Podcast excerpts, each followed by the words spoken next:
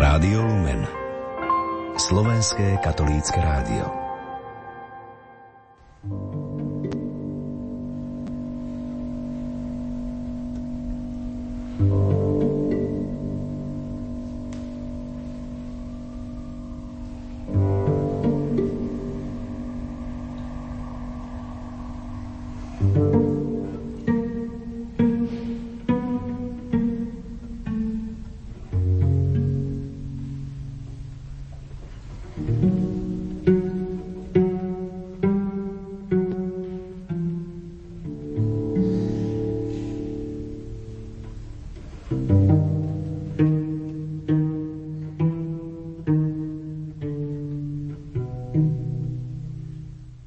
Vážení poslucháči, v tento sviatočný novoročný deň vás vítam pri počúvaní našej relácie Svetá zem očami súčasníka.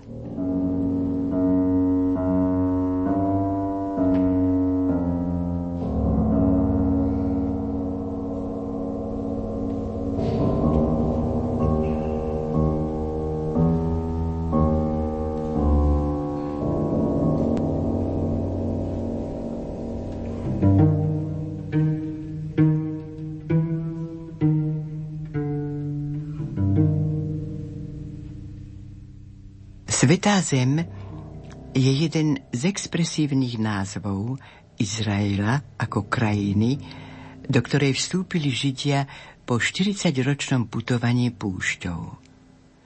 Oblasť má veľký význam pre tri svetové monoteistické náboženstvá judaizmus, kresťanstvo a islam. Pretože v tejto oblasti sa stali udalosti posvetné pre všetky tieto náboženstvá. thank you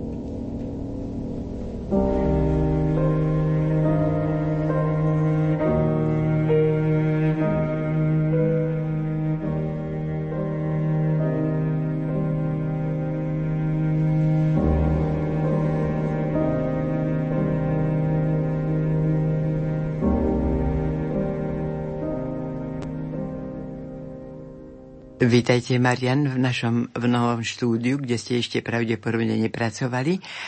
A mňa by zaujímalo, aká bola vaša prvá cesta do Svetej Zeme? Boli ste už informovaní, niečo ste už vedeli, niečo ste už prečítali, alebo ste vedeli, aký priebeh bude mať táto vaša cesta? No ja som už bol seminarista v treťom ročníku, keď som išiel do Svetej Zeme prvýkrát. No a tak ako väčšina veriacich praktizujúcich mal som predstavy o všetkom, čo sa v Svetej Zemi dialo, pretože e, počnú s detstvom a Vianocami a opisom Vianoc až po veľkonočné udalosti určitú tú predstavu sme mali a hlavne mňa v detstve úžasne fascinovali dve knižky, ktoré nám prišli z Ríma na tú dobu hypermodernej, kvalitná tlač, kvalitné fotografie za svetlom a posolstvo, teda veľmi prehľadne spracovaný starý zákon a nový zákon s množstvom fotografií. ja si pamätám, že ja som sa do nich priam vpíjal ako chlapec, taký piatak, šiestak a znova, a znova som ich čítal, ale hlavne pozeral fotografie. A to je tá detská taká, to ponorenie sa až intuitívne. Ja som cítil aj ešte ten rozhorúčený asfalt, tú vôňu. A keď som ho takmer 20 rokov neskoršie prechádzal tými miestami, ja som tú krajinu cítil, tú vôňu, tú horúcim slkom rozpálenú trávu, pôdu. Ja som sa, mne sa vynárali spomienky asi také, ako keď e, sme prišli k babke na dvor, kde som prežil detstvo, že také čo si familiárne. No a v, tom, v tomto to už bol taký, také prekvapenie. No a potom, čo teda opakujem vždy, pretože prvé zážitky idú na celý život a každý si tým podobne prechádza. E, keď sme už prilietali nad e, Tel Aviv, sa letí ponad Stredozemné more, e, práve zapadalo slnko a nad morom bol taký jemnučký opar, tak vyzeralo to ale v tom zapadajúcom slnku ako hladina jazera. A v tom lietadle bolo, väčšina boli Židia, ortodoxní, už podľa oblečenia bolo vidieť. A keď sme to lietadlo zrazu preletelo cez tú tenkú clonu, akoby taký maličký oblak rovný, zrazu sa tá zem pred nami otvorila a to bolo čosi fascinujúce. Ja som mal ten pocit, ako je opis stvorenia, že duch sa znášal nad vodami a nad tou krajinou a teraz to lietadlo išlo tí Židia vstali, ak prekrásny hebrejský chorál spievali v tom lietadle. Tak to čosi fascinujúce a zrazu sa tá zem, ktorú som mal dovtedy vysnívanú, eh, predo mnou otvorila.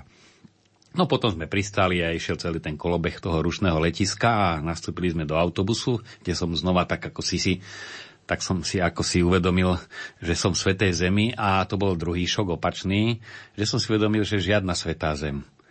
Také isté asfaltky ako u nás, také isté auta ako u nás, také isté dopravné značky ako u nás. Akurát reklama na Coca-Colu, ktorá vtedy bežala a na Marlboro cigarety bola aj hebrejský a arabský, ale obrázok ten istý. No a teraz som si uvedomil, to je niečo celkom iné. My sme to také posvetné a iné čakali. A toto je ten šok, ktorým si každý musí prejsť, že uvedomiť si, áno, dnešná Sveta Zem je obyčajná moderná krajina, alebo neobyčajná, ale Boh sa narodil do bežnej vtedajšej krajiny. Len vtedy inak vyzerala. A týmto si treba prejsť Svetej Zemi, ako si si to uvedomiť, že e, áno, je to zem, po ktorej svojho času kráčal Boh, to je tak silná motivácia a to Božou prítomnosťou posvetená, ale treba sa cez to prepracovať. Lebo niekto príde o ilúzie. Tie ilúzie tam treba stratiť, ale treba si vytvoriť nové ešte hĺbšie. Že už si vieme predstaviť, že kde sa ten Boh narodil. Že Ježiš sa narodil uprostred bežnej rodiny, že to bol priestor, do ktorého sa Boží syn narodil. No a na to práve slúži ten pobyt Svetej Zemi. A obyčajne za ten týždeň väčšinou to ľudia zvládnu, že e, majú úplne nový pohľad na krajinu, tam prídu o určité predstavy, ale prehlbia si úžasne ten vnútorný pohľad. Áno. Chcel som sa spýtať, že s tými ľuďmi, s ktorými idete na ten zájazd, máte s nimi také predbežné stretnutie, aby ste im niečo porozprávali, aby ste ich na niečo upozornili? E, tak záleží od prípadu k prípadu. Niekedy má z tej cestovnej kancelárie, ktorá organizuje púte do Svetej Zeme, len oslovia, že majú skupinu a teda by potrebovali sprievodcu. A, a niekedy už dopredu mi povedia, tá, tá farnosť sa chystá, je dobre s ľuďmi sa stretnúť, porozprávať im aj trochu poradiť, čo by si mali prečítať, niekedy, keď je to trochu bližšie, aj čo by si mali zobrať, popýtajú sa na mnohé veci. Najčastejšia otázka je samozrejme, čo sa týka bezpečnosti. No a tam Určite. vo väčšine prípadov ich prekvapí, že tam je absolútny kľud. Ano. Strieľa sa na obrazovke, nie v Svetej Zemi. A to tam pekne je taká plošina e, novinárska, prídu taxikmi s kamerami, postrieľa sa, idú na hotel a celý svet sa bojí a my tam máme krásny pobyt. Vo väčšine prípadov. Je samozrejme Sveta Zem aj krajina konfliktov a bojov, ale to sú tak vždy uzavreté oblasti, e, kam nikoho nevpúšťajú, pretože tak izraelskej vláde a židovským obyvateľom, ako aj palestínskym záleží veľmi na turistoch. Ja tú krajinu s veľkým záujmom sledujem vyše 20 rokov a ja si nepamätám prípad, že by sa tam stalo niečo pútnikovi.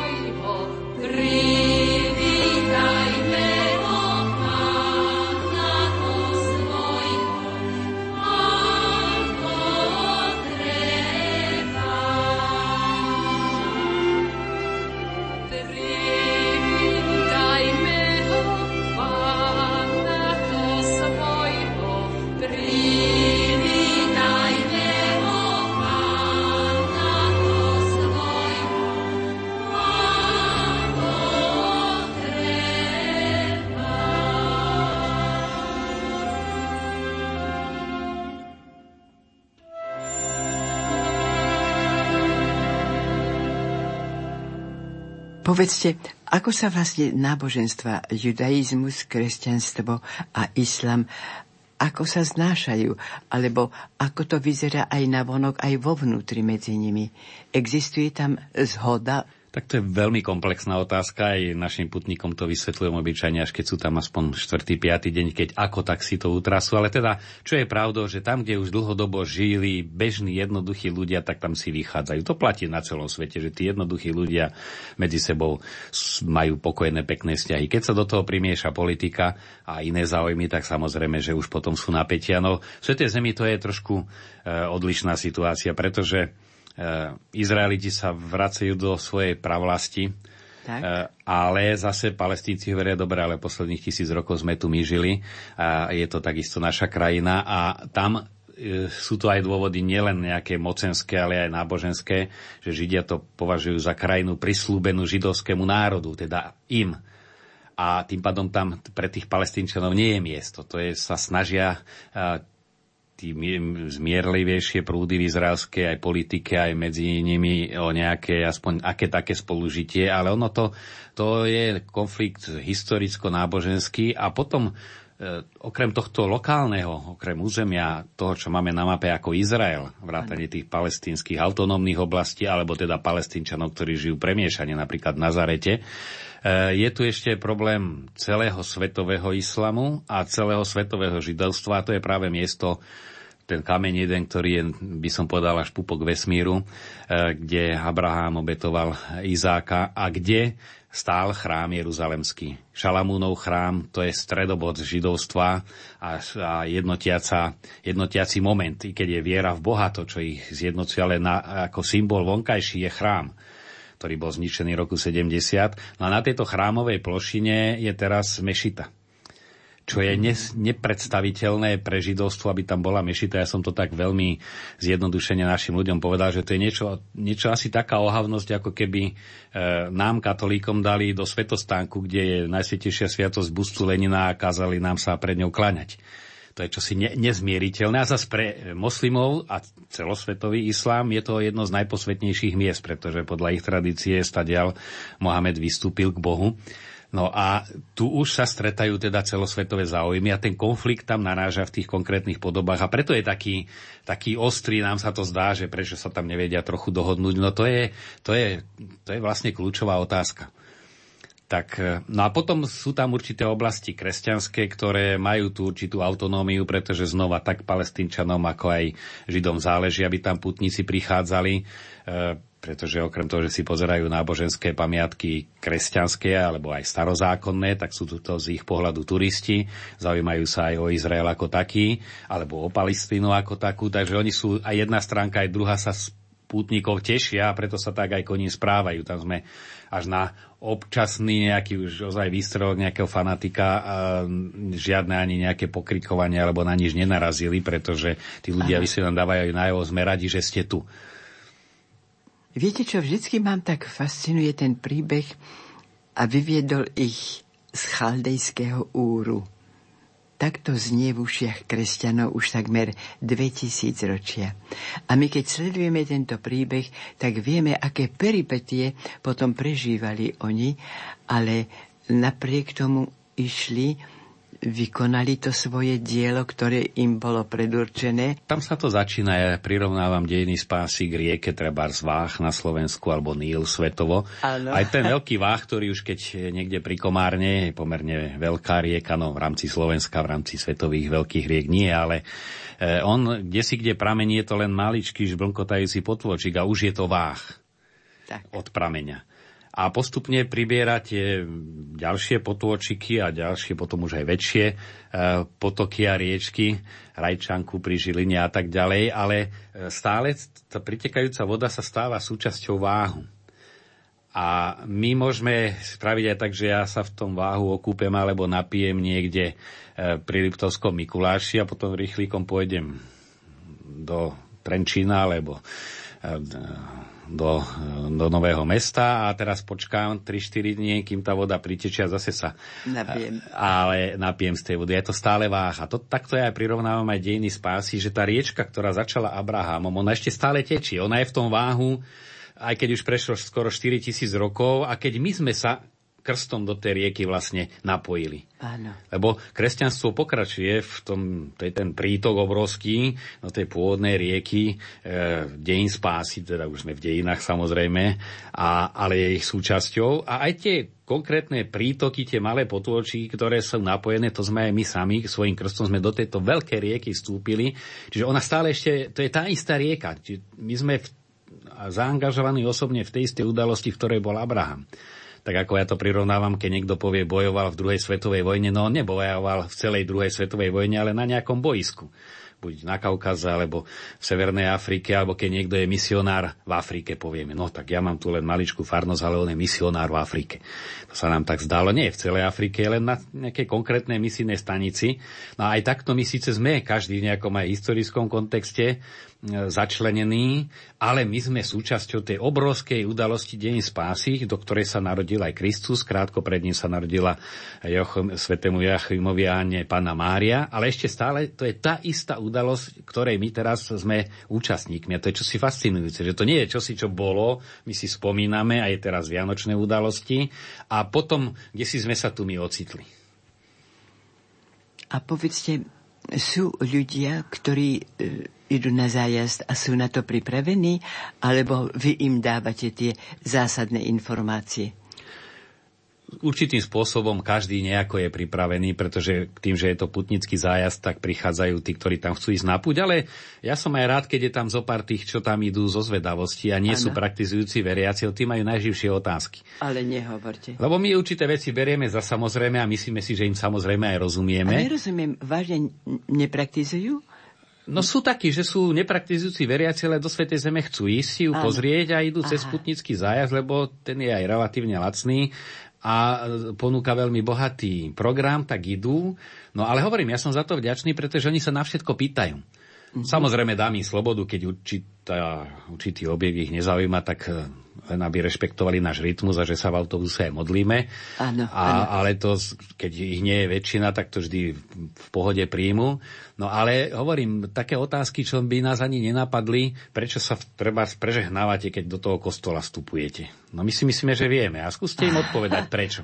No a musím vysvetliť, áno, to je preto, že každý vstup do chrámu, do posvetného priestoru, tam musí človek čistý a my sme boli očistení v krste a pripomíname si to s takým zjednodušeným obradom, to je pripomenutie si krstu.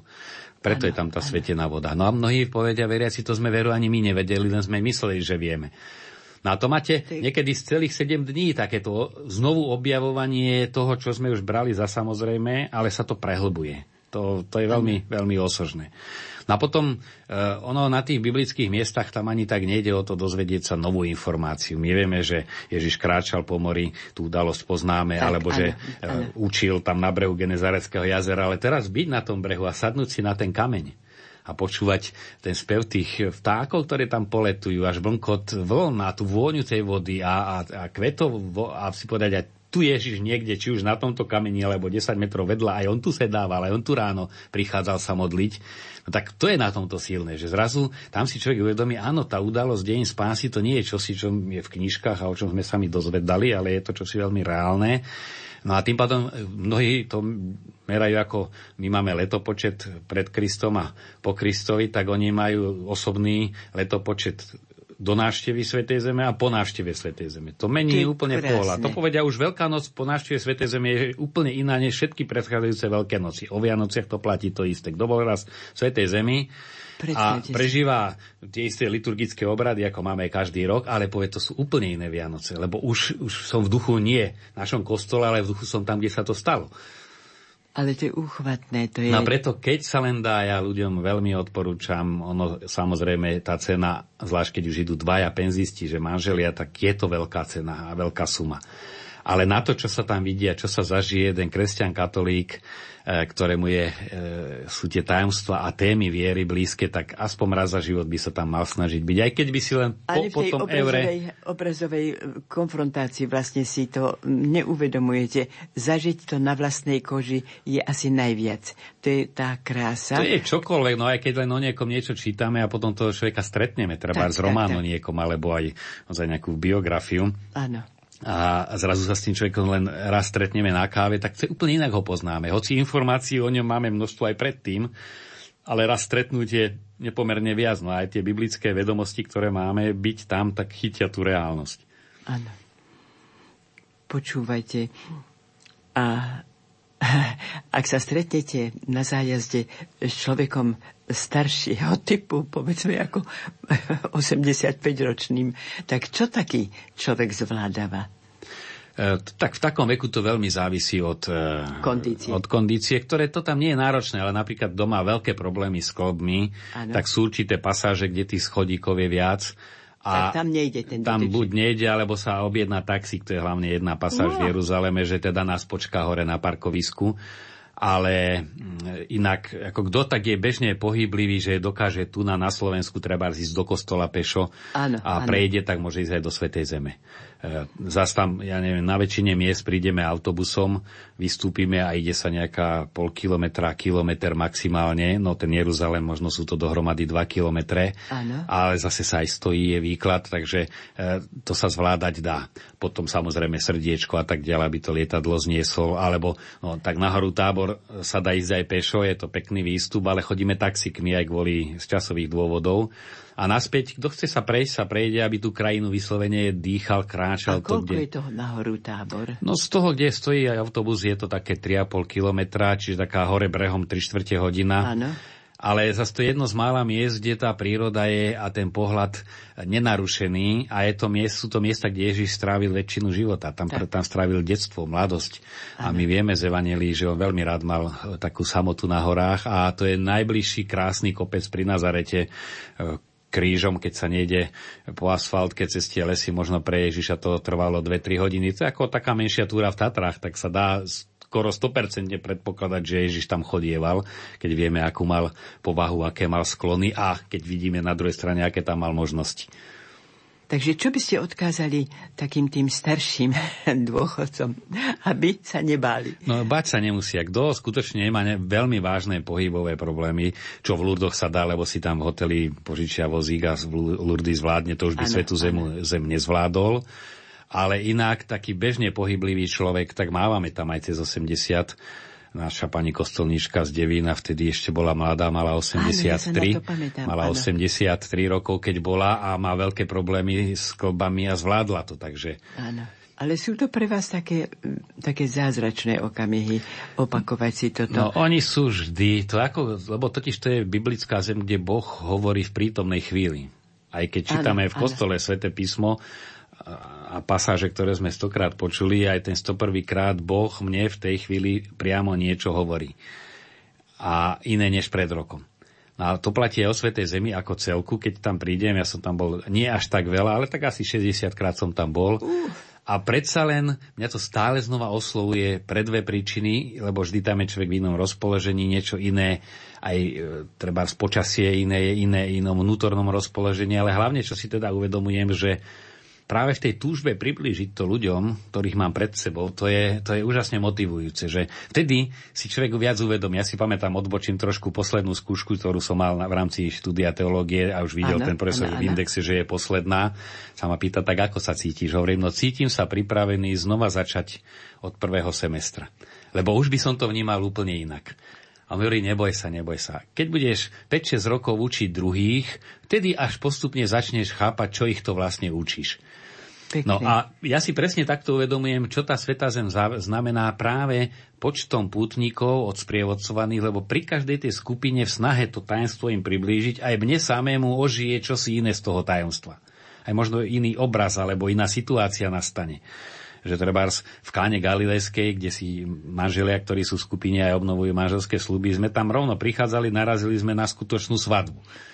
No a už tam potom ten výklad o tom, ako prebiehala a prebieha v Palestíne, svadba je úplne iný, než len prísť do chrámu, kde si len to pripomenieme. Takže to raz sa to stane, raz ono sa stane, raz nejaké nebezpečie tam človek zažije, ako ja som teda toho tam pozažíval, keď som tam chodieval sám ešte ako študent. Nebezpečie v akej no, forme? No, v púšti sa ocitnúť a Jej, áno, to je tá situácie. vaša prvá kniha, áno, áno. Takže, áno. ale e, to zase nechcem, hovorím, strašiť putníkov, lebo kde sme so skupinou, tak tam je, tam je to naozaj bezpečné.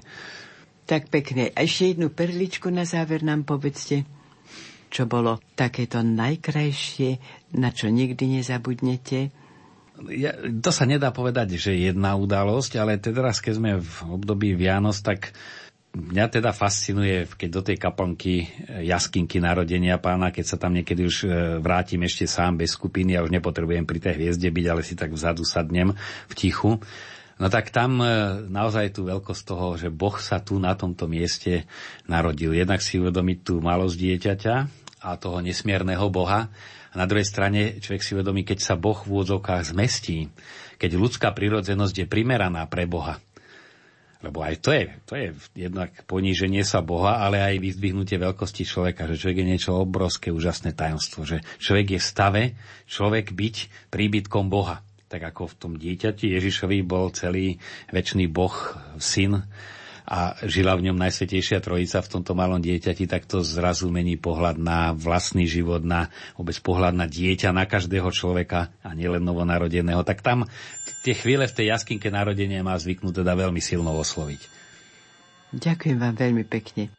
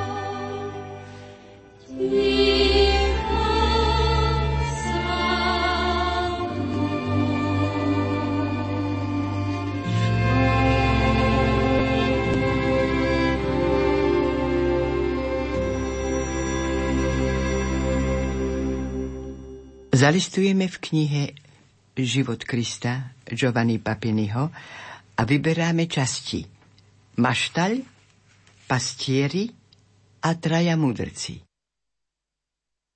Ježiš sa narodil v Maštali. Maštal, ozajstná maštal je nepríjemná vzdušná sieň, akú postavili synovi Dávidovmu kresťanskí maliari, ako by sa hambili za to, že ich boh ležal v biede a v špine.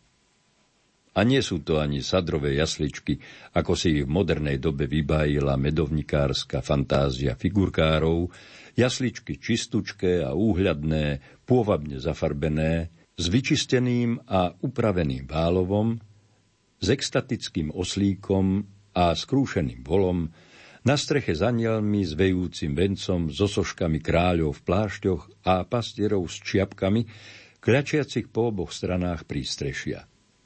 Také jasle môžu byť snom novicov, prepichom farárov, hračkou detí, predpovedaným útočišťom Alexandra Mancónyho, ale nie je to veru maštal, v ktorej sa narodil Ježiš.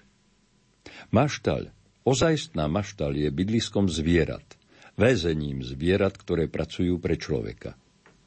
Starodávna chudobná maštal dávnych čias a krajov chudobných, kraja Ježišovho, nie stĺpová sien s piliermi a hlavicami, ani maštal dnešných boháčov postavená podľa predpisov, alebo elegantný štedrovečerný Betlehem. Maštal to sú iba štyri drsné múry so špinavou dláškou a zo strechou z hrád a dosák. Opravdivá maštal je tmavá, nečistá, smradľavá. Vyčistený je len válov, kde gazda kladie seno a krm. Nie náhodou sa Ježiš narodil v maštali. Nie je azda svet obrovskou maštaľou, kde ľudia žerú a špinia. Či azda pekelnou alchýmiou nemenia najkrajšie, najčistejšie a najvyššie veci na výmety? Potom sa rozťahujú na hromadách hnoja a to volajú vychodnávaním života. Na zemi v dočasnom chlieve, kde ani všetky ozdoby a voňavky nemôžu zakryť hnoj, zjavil sa jednej noci Ježiš, zrodený z nepoškvrnenej panny, ozbrojený iba nevinnosťou. A prvý, čo sa klaňal Ježišovi, bol zver, nie človek. Pas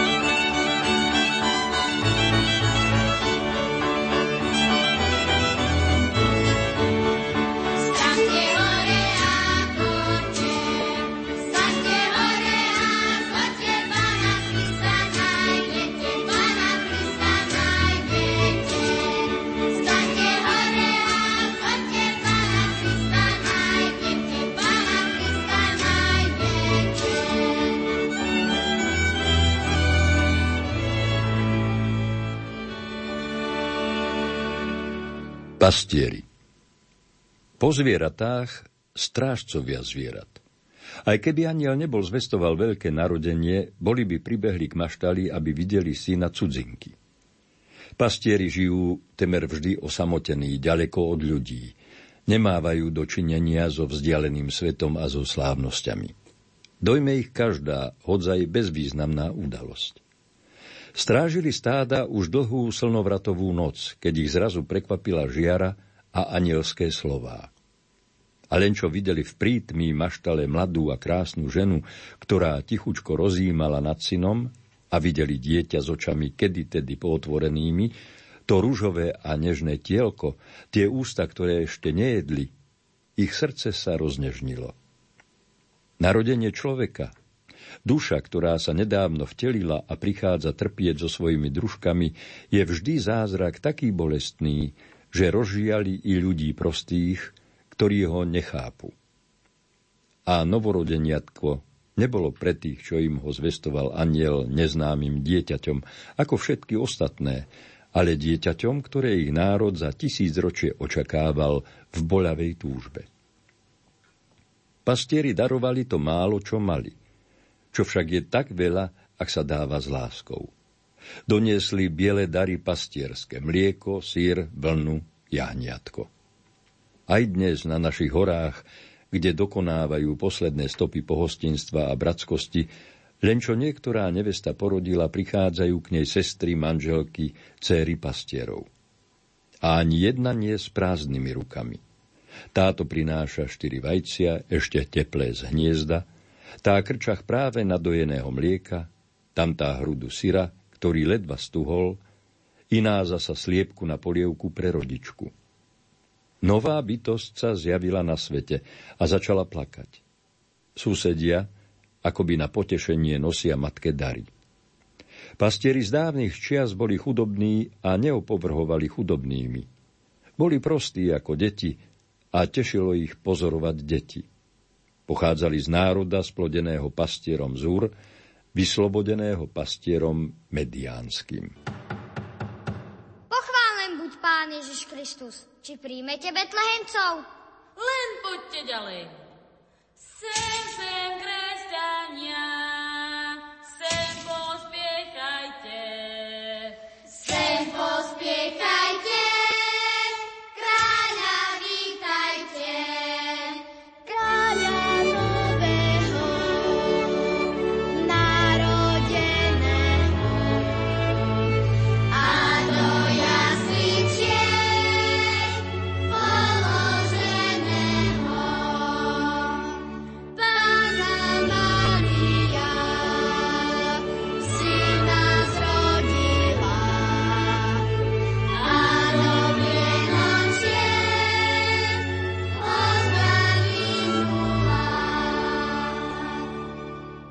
Traja mudrci O niekoľko dní potom prišli traja mudrci z Chaldejska a klaňali sa Ježišovi.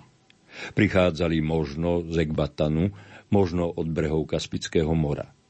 Na svojich ťavách s naplnenými torbami zavesenými na sedlách prebrodili Tigris a Eufrat, prekročili veľkú púšť kočovníkov, tiahli pozdĺž mŕtvého mora. Nová hviezda, podobná kométe, ktorá sa kedy tedy zjaví na nebi, aby zvestovala narodenie nejakého proroka alebo smrť nejakého vladára, viedla ich až do Judei. Prišli sa pokloniť kráľovi a našli nemluvňa chudobné, zavinuté v plienkach, uložené v maštali. Našli dieťa narodené pred niekoľkými dňami, ktoré ešte nevedelo dávať ani otázky, ani odpovede. Dieťa, ktoré neskôr, keď vyrastie, opovrhne hmotnými pokladmi a vedou o hmote. Múdrci v Betleheme predstavujú staré bohoslovie, ktoré uznáva konečné zjavenie bedu, ktorá sa skláňa pred nevinnosťou, bohatstvom, ktoré padá k nohám chudoby. Obetujú Ježišovi to zlato, po ktorom on bude šliapať. Neobetujú ho preto, lebo ho azda Mária, chudobná žena, potrebuje na cestu, ale preto, aby ešte pred naplnením času poslúchli radu Evanielia. Predaj to, čo máš a rozdaj chudobným. Neobetujú kadidlo, aby odstránili zápach maštale, ale preto, lebo ich liturgie sa končia a už nebudú potrebovať dym a vôňu pre svoje oltáre. Obetujú mirhu, ktorou sa balzamujú mŕtvi, pretože vedia, že toto dieťa umrie mladé a matka, ktorá sa teraz usmieva, bude potrebovať voňavé masti na zabalzamovanie mŕtvoly. Kľačiac vo svojich prebohatých kráľovských a kňazských plášťoch na postlanej slame, oni mocní a učení všetci obetujú i seba samých ako záruku poslušnosti sveta.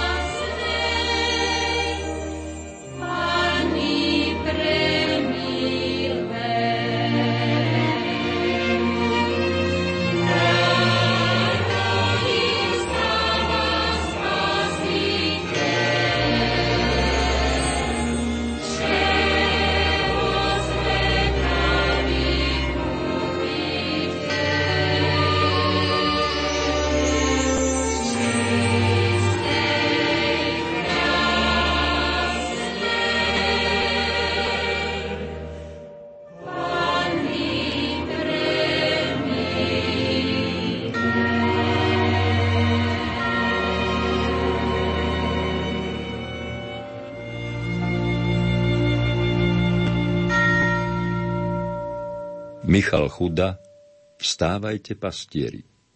Kompozícia vianočných veršov. Ľud, čo kráča v otmách, uzrie veľké svetlo. A ty, Betlehem, Efrata, primalí si medzi tisícami Júdu. A zastal čas. A odteraz sa začnú deje, veci, ktoré navždy budú. Tie kroky v tmách za betlehemským svetlom nikdy už nikto nezráta. Pastieri nielen pasú stáda, ale, ako písal Ján Holdý, nesmú ich vôbec opustiť. Sú tak pri nich stále, aj v noci spolu ladia s nimi dých. Ako sa Boh vie odplatiť len verným, na veky vekov povýšil ich stav, keď prví vošli maštalnými dvermi. No najprv aniel pred nimi tam stál. Nebojte sa, svetlo je z Božej slávy. Veľkú radosť vám práve zvestujem, ktorú vždy príjmú zástupy a davy a rozkvetne ňou raz aj celá zem. Dnes sa vám v Dávidovom meste narodil Spasiteľ Kristus Pán.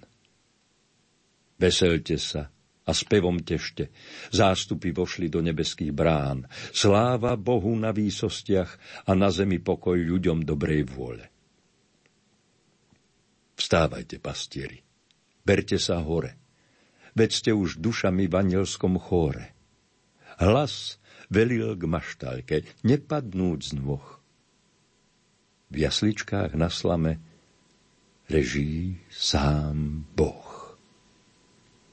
Vstávajte, pastieri, hotovte dary, čo máte po ruke, od srdca vary. Mária s Jozefom sklenuli chrám. O láske rozprávať, príďte aj nám. Tak, bratia, bol to pohľad na chrám lásky. Videli sme ho, bol to Boží syn. Nebolo treba myslieť na otázky – ako by nás tam zrazu zbavil vín, ako by všetko bolo iba bez slov. Veď rozumeli aj tie zvieratá. Svetlo, čo všetkým do duše sa znieslo, robilo svoje. Nik s tým nerátal. Jozef stál ako vytesaný z dreva. Zasnene strážil, vyvolený, bdel a celým telom vďaku Bohu spieval, že vyšiel z drámy, že už našiel cieľ. A Mária? Tá šepotala fiat, ako keď počúvala aniela. Vždy v každej chvíli rozhodnutá prijať to, čo chce Boh. A vždy to vedela. Krásna, nádherná, hladkala si dieťa. No zahľadená nadčas tajomná, kto by to ticho akým slovom preťal? Vtelené slovo prišlo prostred sna. To dieťa svetu zvestovala hviezda. Leží tam Boh, má meno nadmená. Nie, láska, bratia, obety sa nevzdá. A dieťa Ježiš spásu znamená vytriskla láska. Boží uzlík svetla pred zrakom svojich leží v maštali. Tam si sa matka s celým ľudstvom stretla, nie s pastiermi, čo nemí zastali na dosah ruky tvárou k svojmu Bohu, premenený len dychom prostoty. Nestúpam k rojom hviezd dnes na oblohu. Mám svetlo v sebe. Dieťa, si to ty. Si to ty, väčšné opustené slovo, čo sa mi bratsky dalo na kríži. A prijímam ho s tebou podielovo. Si v mojej duši. Pravíš, miluj, ži. december 2002.